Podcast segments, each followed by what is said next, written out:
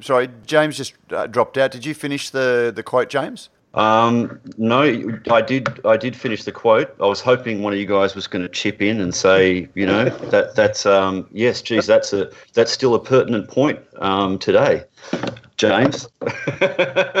Well, that, that's an interesting point. Yeah, and I, and I think that's still really relevant. Yes, I think it too is relevant.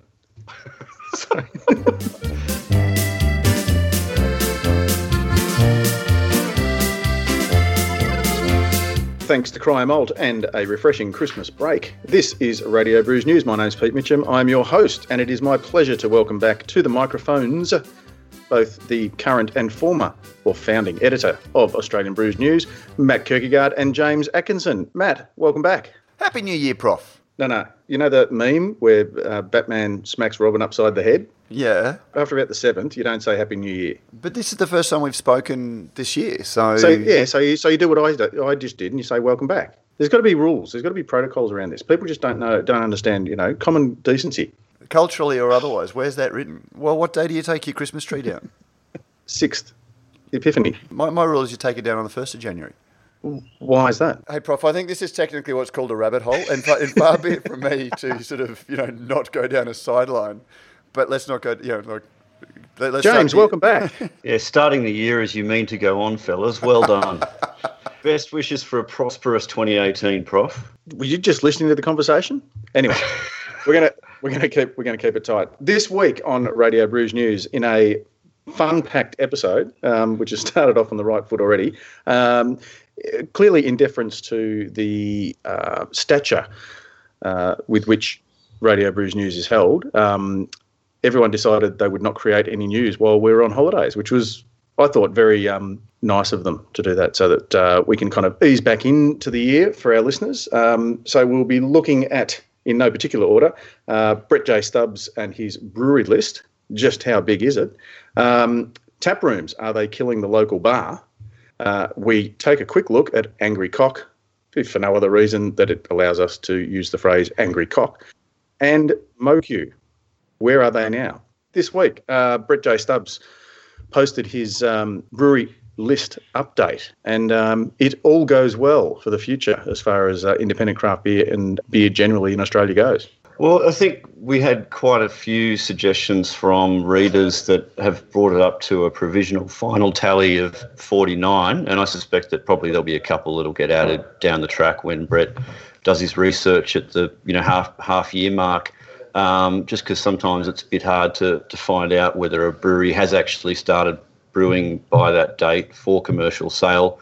Um, and as we know, Brett's a real stickler about that, drawing a line in the sand and saying this is what must have actually happened for this brewery to be counted in the tally. Um, so that 49 breweries that we've currently got compares to 55 openings in 2016 um, and 50, 57 in 2015. And then I think there was 40 odd in 2014. So the high high water mark was um, 20, 2015. James and Matt, I guess you know for, for every upside there's a downside. Do we have access to the breweries that uh, perhaps have fallen by the wayside? That's a much harder thing to keep tabs on than um, the openings are, because when you know with the openings you've got things like liquor license applications and uh, planning approvals, and um, people are generally very quick to tell everyone on Facebook what they're doing when they're opening a brewery, but much less likely to do the same when they're closing. Um, so, in terms of closures, I've, you know, a couple of people have been asking us, you know, how many closures were there during the year. Um, and I've asked a few of those people, well, do you know of any? And no one's given me any answers. The only one that Brett had recorded was the, you know, the obvious um, Knappstein closure last year. But then I don't know whether with the way that Brett counts his brewery numbers, if they sell their kit to another startup somewhere else, he might call that they might cancel, cancel each other out. That's where it gets really confusing because our list has been compared to a, a, another um, web list that is almost uh, 50% higher um, and seems to include you know people who have the intention of opening or you know they've created a brand um, and a website, suddenly they're brewers, irrespective of whether they've got stainless or whether they are contract brewing or vanity brewing. Um, and it, it, just doesn't seem to, to matter. So we obviously had the big closure um, in terms of a brand last year, which was Brewcult. Um, it closed down, but you know, then there, were, I think that list had what, nine or ten other breweries had closed down. One of which was St Arnou, which yeah, it was a shame to see them go because they've sort of been around for quite a while, haven't they? They've had such a big tap presence recently as well. You know, when, when was the last time you had a Arnou beer? James, stop giggling. but then there were you know, seven or eight breweries that I'd never heard of because they were I, I don't know that they were physical breweries and you know I, I posted in Facebook um, this idea that you know our list doesn't include contract, gypsy, and vanity brewers. And vanity brewers is a term that I've used for a while, but a lot of people commented on they hadn't heard it before. Um, and it's you know just basically people who like the idea of having a brewery and you know seeing their brand on tap somewhere, but you know whether they just go to the local brew for you, for example, you know they, they go to the effort of getting an excise license, they go to the local brew for you, you know brew a couple of fifty litre kegs, um, sell them, decide well okay I've had enough fun, you know I, have had my beer on tap, my mates have given me a bit of a slap on the back, um, but you know this brewing game is pretty hard. I'll stick with my day job, and then they fold. And to me, that adds absolutely nothing to the brewing industry, um, and it doesn't give any indication other than, you know, maybe it's a hype indicator or you know a bubble indicator that the more of those that we see, the more we realise just how overheated the market is. So I, I mean, I think Brett's um, way of calculating it, you know, you actually have to not only have announced an intention, you know, started installing a brewery, but you actually have had to have brewed because we've seen a lot of breweries that haven't brewed for 18 months after they've uh, had their kit installed. And some of them, you know, it's almost like vaporware. Yeah, and it's certainly you, you made a good point there, Matt. That it's the capacity to brew is probably uh, the best indicator of um, a where we're at at the moment. So in, in terms of a you know a volumetric kind of measure, uh, but also in terms of you know what we do, what we need to grow. Because you know if we sort of say okay, we're five percent, seven percent, ten percent, whatever we are, um, you know, could we double it tomorrow? No, without more physical breweries, we, we probably couldn't, or without um, current breweries putting in a a, new uh, tank farm. Yep. I think that um, you know one caveat about the way that Brett does it is just that you know it's really looking at numbers of breweries, and we don't know.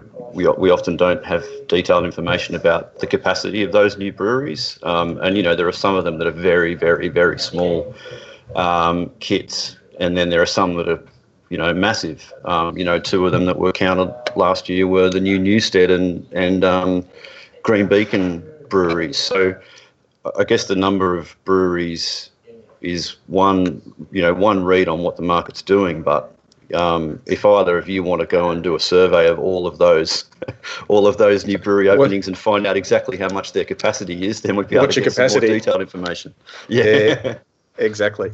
Hey, uh, James, uh, nice little segue. You just mentioned there uh, both Green Beacon and Newstead, which, Matt, I guess we would call uh, are they breweries with a tap room or are they brew pubs that have a production brewery attached? Or um, uh, I'm saying this by way of uh, getting into your the article that you shared with us about um, tap rooms in the US, which are possibly killing the local bar.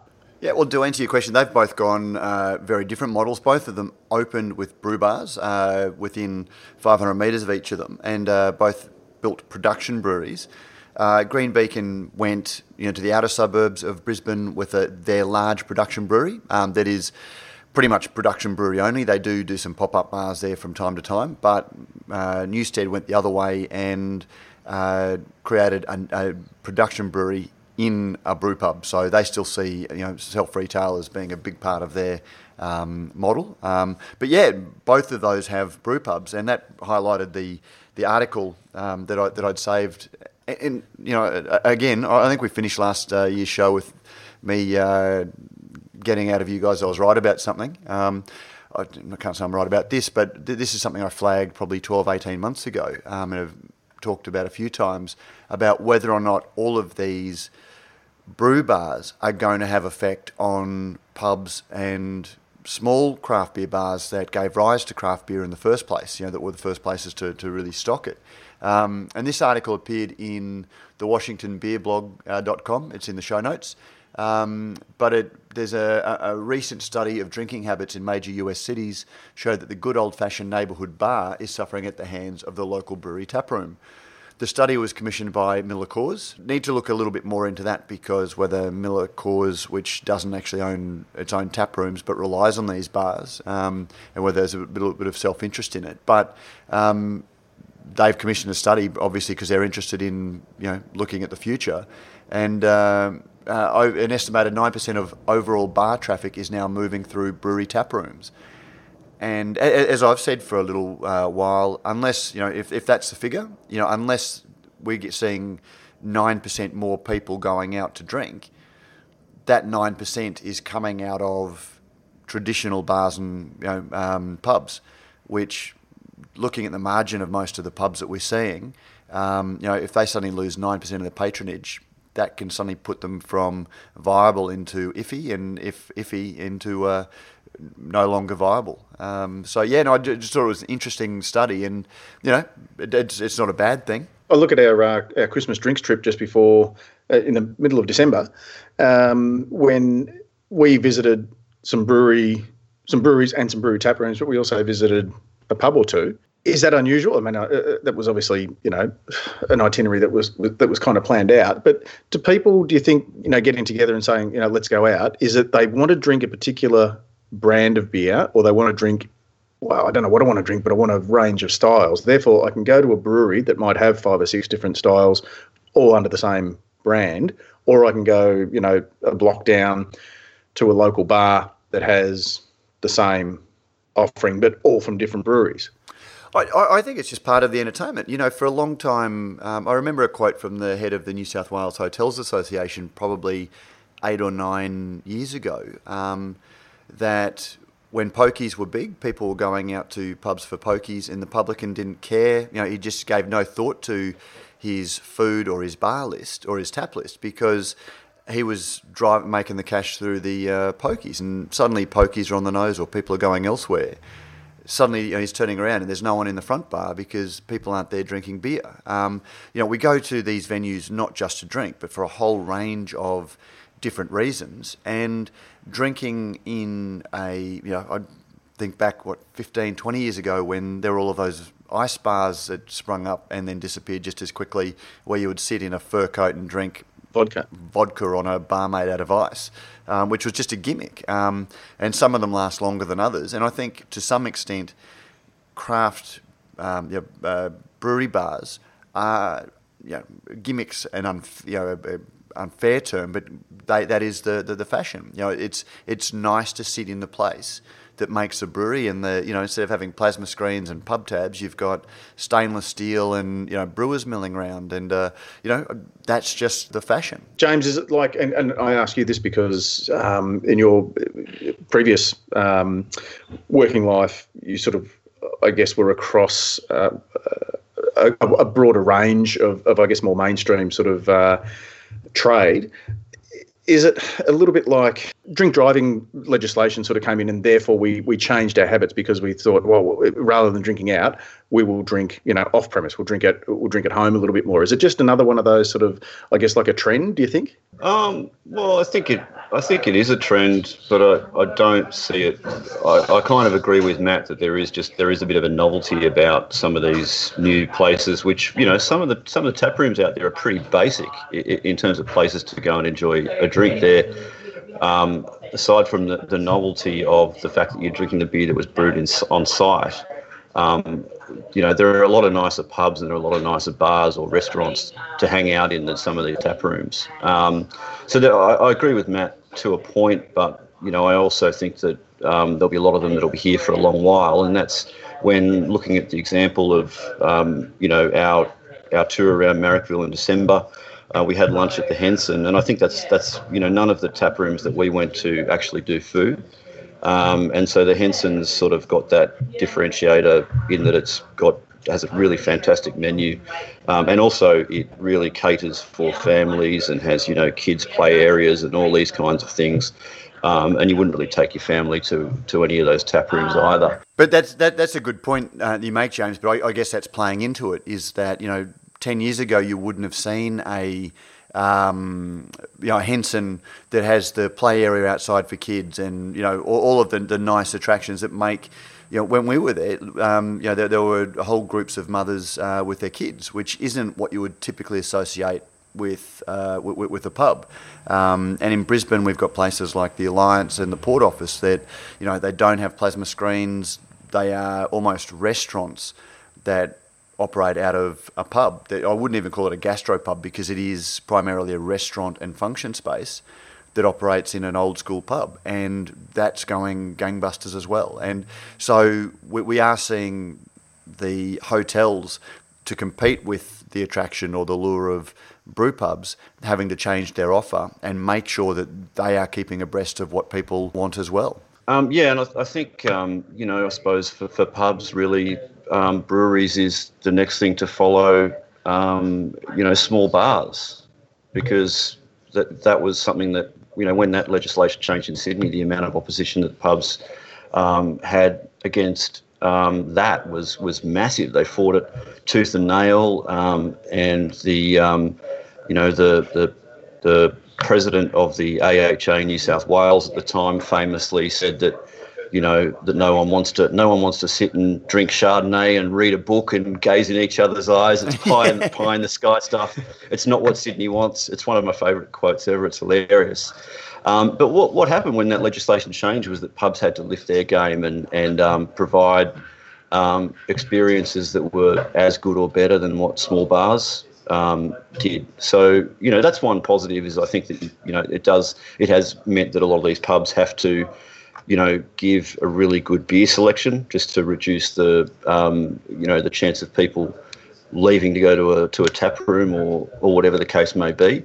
Um, yeah, so you know, look, it's just another another element of competition. I think it's probably good for good for the drinker, um, but it does make life harder for the pubs. And that's where I think it's uh, you know, survival of the fittest, James. You know, like it's that those evolutionary pressures that pubs do need to, uh, you know, catch up with what people want. And I think that's a, a great advantage to small independent brewers. And you know, it, it, it that argument that we've had in the past about tap contracts outlawing tap contracts isn't going to be what gets more beer on tap. It is consumer demand, and the more people who are exposed to great beer at brewery tap rooms are going to expect that at the local pub. Um, which you know it can only be a good thing for you know the brewers that are producing great beer, then they can uh, wholesale it. Yeah, and I think the underlying feel good factor, Matt, is that um, no matter where they're drinking, clearly it's um, people are drinking local, so which we've been banging on about for uh, quite a while now. Absolutely, absolutely. And uh, j- just to go back to that article, the uh, one of the comments, you know, Bart Watson, who's the economist for the uh, Brewers Association, made the point of saying that the Brewers Association is monitoring this, and uh, you know they're building evidence that suggests that some of the taproom volume is new demand. So that was answering my question, and new occasions that wouldn't have gone to a traditional bar. Um, you know, people obviously did want to go out to a nice space and have an experience, but they never found that the pub was the place to do that. So, you know, hopefully that is uh, means that it's not going to kill local bars, but you know, it's it's providing new audiences uh, access to beer.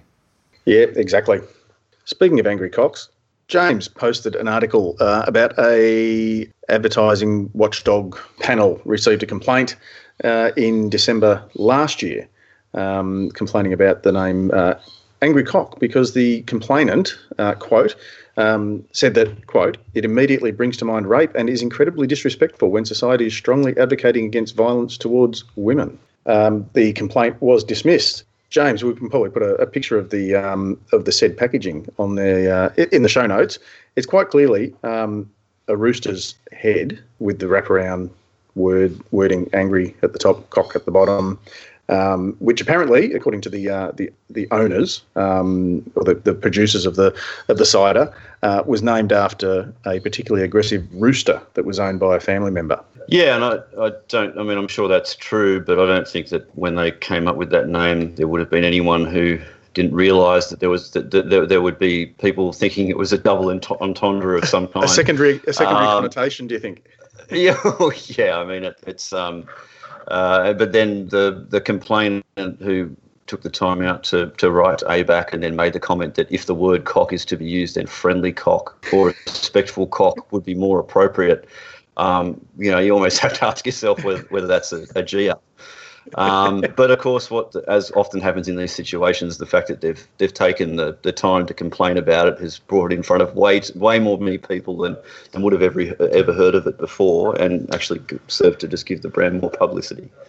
Well, and, and is that perhaps uh, behind it? Uh, do you think, like, if you if you were going to start up a brand, would you was is the first thing you do is uh, send in a complaint about the name of your own? Can you do it anonymously, or does it have to be, you know, sort of uh, notary public, um, or you know, JP signed off, or? It's a good question. yeah, because it's great really marketing, isn't it? You could, we're, we're talking about it. really make could really make people's lives difficult if you started complaining about some of the stuff that's out there in the in the craft beer land. Exactly. Hey, listen, while we're on it, um, talking about things that people talk about, we spoke with a few people, uh, I think, while we're on our, our Brews News trip. And I think from memory, James, you might have been at the launch originally of um, MOCU, which was um, the Lion, Lion Co's, um, I guess, on what e-shop for their ranges of, of beers, and we found out recently that uh, it is no more. Yeah, um, that was pretty much 12 months to the dot that um, my, that Lion launched MOCU, um, which just sort of involved having some of their brewers curate a selection of beers that people could order online. Um, I, you know, I think uh, it just never really you know, never really got traction. You know, the online retail is a very competitive space. There's a lot of, you know, issues anyway. I think with ordering beer online, just terms of in terms of the expense of, you know, just the the uh, ship the shipping and and um, the fact that people have ready access to great selections of beers in retailers all over, you know, right near them these days anyway. Um, I don't know. I guess priority as well as that, I just gather that you know, new people people come and go within a business like like Lion, and priorities change, and um, it's gone the way of tacking. An idea that Lion's come up with that's quite sort of out of the box and different, but never really caught on. Yeah, and it's fair to say, Matt, that it was um, it was a very good looking website. I, I I never used it myself, so I don't know how I guess user friendly it is in terms of that um, uh, what the marketing department probably refers to as fulfillment, which is the you know like the logistics side of things. Yeah, look, I mean, it was. I thought that the website was a little bit artistic um, and overwrought for a you know, beer retail site. But again, I mean, the, the, the other argument, and I, and I can see the meetings, you know, having sat in a lot of creative meetings and batting ideas around and trying to sort of work out the best way forward. Um, you know, if they want to elevate beer and they want beer to be a little bit more, you know, seen as being a higher value product, maybe that was, you know, a, a good thing to try. Um, so you can't fault them for trying it. I, I just always struggled, and, and I went there a few times because there were beers like Emerson's that you could get there that you couldn't always get anywhere else. Um, and some of the Panhead beers, when they first launched, you knew you could get them there, and some of the seasonals from White Rabbit. Um, but when you go to the site and there's those beers besides James Squire's, you know, 150 lashes, and you sort of think, well, how much are they really expecting to move? And does having 150 lashes on the site take away from the, the higher end stuff, or do you provide a one stop shop? So, yeah, look, congratulations to them yeah. for trying. Um, I don't think it was a, a disaster. i and let, us face it, um, you know, as as beer lovers, we're more likely to criticise the big breweries for not trying stuff. That I think it's a little bit, um, you know, it's a little bit harsh to then you know laugh in Schadenfreude when they try something and it fails because you know a lot of small breweries try things uh, anonymously and um, they, they get to try it anonymously. Lion doesn't get to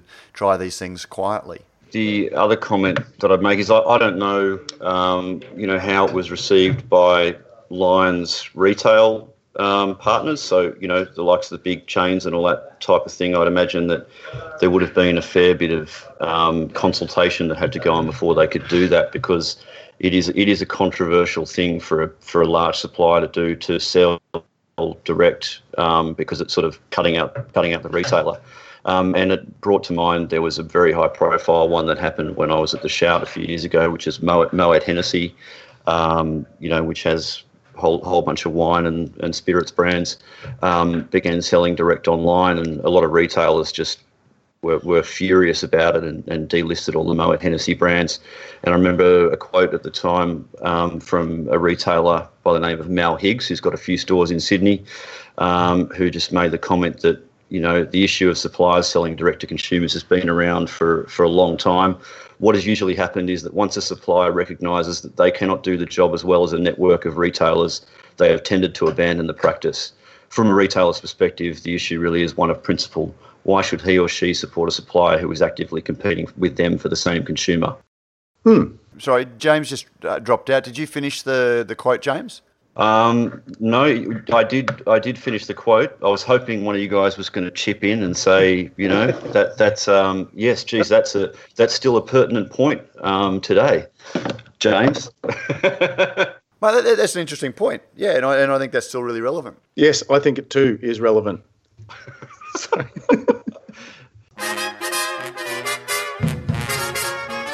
In a garden, what a garden. Brews News is made possible by Brewpack, Australia's number one craft contract brewer. With over 100 craft beers and ciders on the roster and counting, Brewpack specialises in offering growing craft breweries a home for their packaged and kegged beer, no matter how crafty. Serious about handmade beers, and with an open door policy, Brewpack's brewers love having passionate, hands on partners in the brewery. Thinking about craft contract brewing? Think Brewpack. And uh, yes, we thank Brewpack for not only making a whole lot of great craft beers possible, but also for making this podcast possible. I turn on my computer. I go online. Welcome. Welcome. And my breath catches in my chest until I hear three little words. You got mail. Matt, you, you mentioned you, you're talking about um, MOCU sort of being lion acting kind of, I guess, anonymously.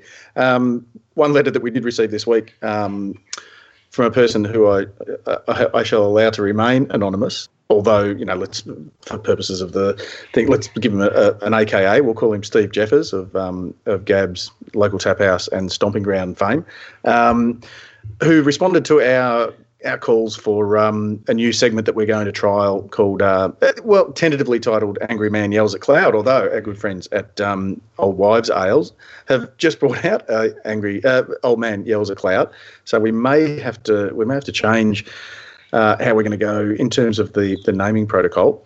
Uh, but I sort of suggested that in terms of um, ridicule being a, a very healthy part of a, um, a society, um, that where we saw people who perhaps press the send button um, in the comment section on a forum before actually engaging the brain in gear.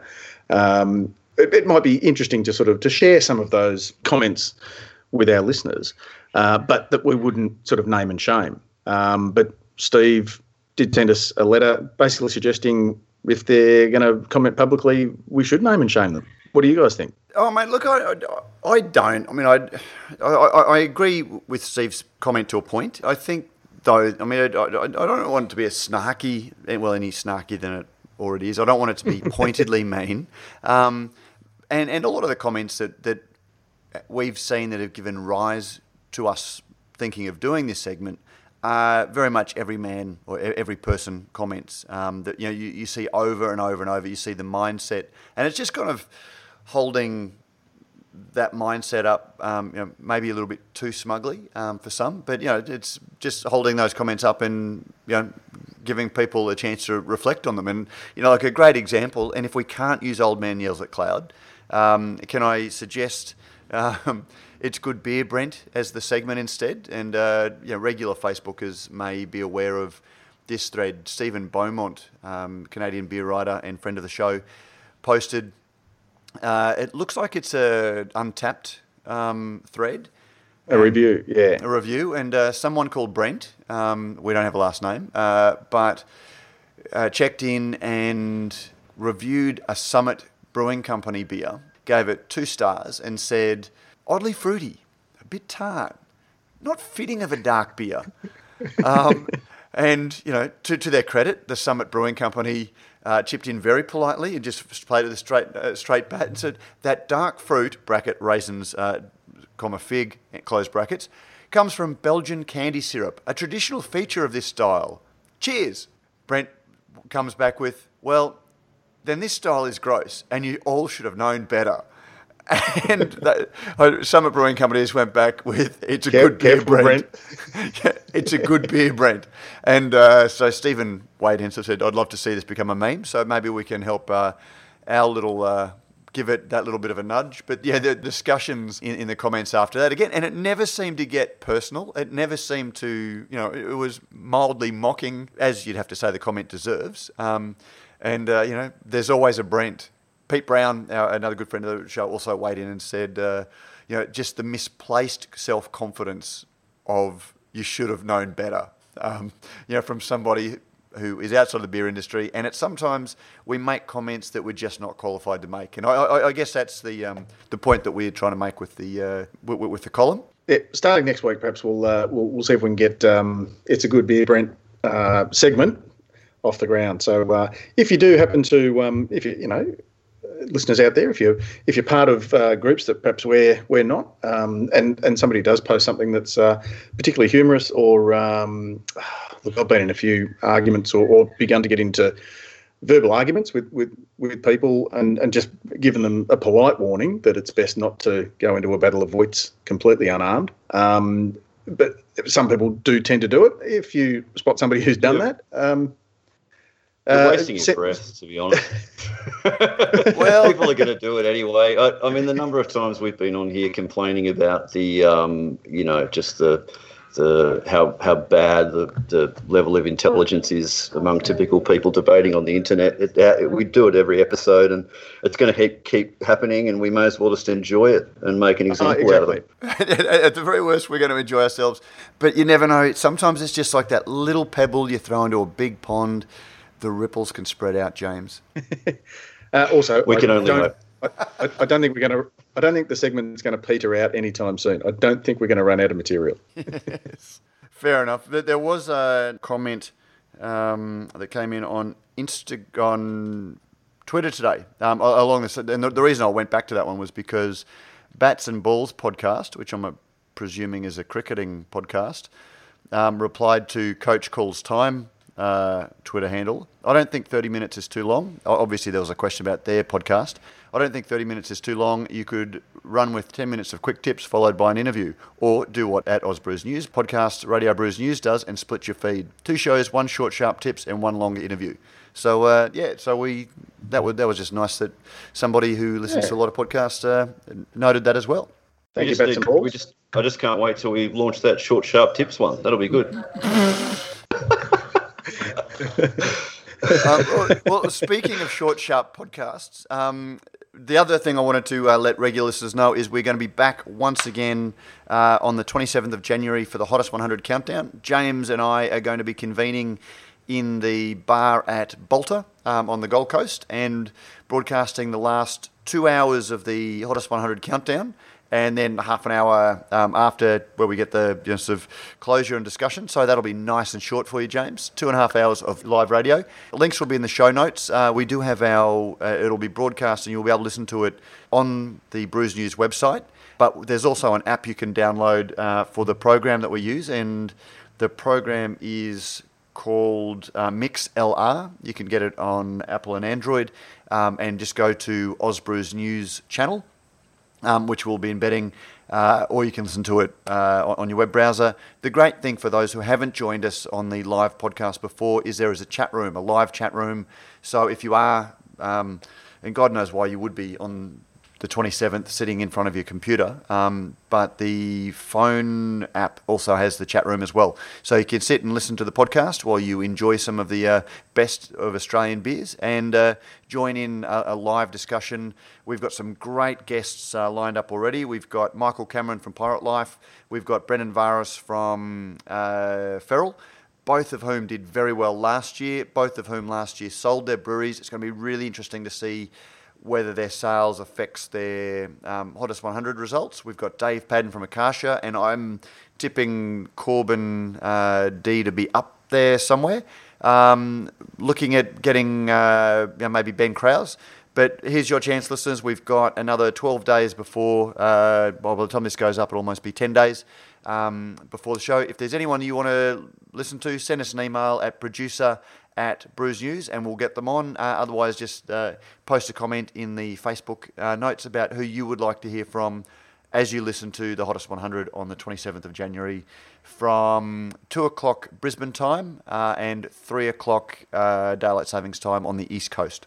And don't forget, if uh, assuming that this episode of Radio Brews News goes up on time on Friday, you have only until midnight tonight to get your votes in if you haven't already voted in this year's GABS Beer Insider Festival Hottest Exactly. 100 Australian Craft Beer Poll. And I should say, Prof, you, you obviously know this, but the listeners may not know this. You won't be joining us at uh, Balter, not because we don't want to have a beer with you, but because you are otherwise uh, tied up with your own hosting commitments in Melbourne.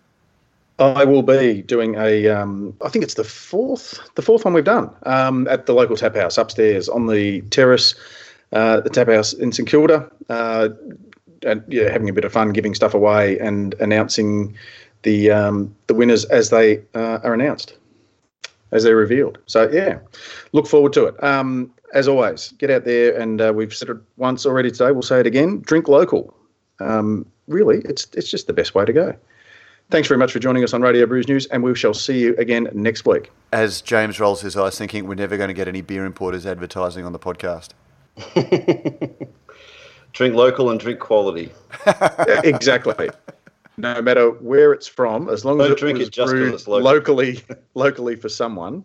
Actually, Prof, I'll have to dig back. I mean, it, it, it probably even predates Brews News, which is coming up to celebrating its eighth birthday uh, around about Australia Day too. I'll look back and when I registered the Brews News domain name, but it was around about just in the lead up to Australia Day uh, in about 2010. Um, but it was a little bit before then when you were blogging on uh, Beer Blokes and I was blogging on Beer Mat. That it was our New Year's resolution, I think, that all things being equal, drink uh, drink fresh and drink local. So uh, it- There we go. There is some consistency to our messaging, or either that or we were just ahead of the curve. Yeah, or, or was just a fluke. Even the broken clock. is right twice a day.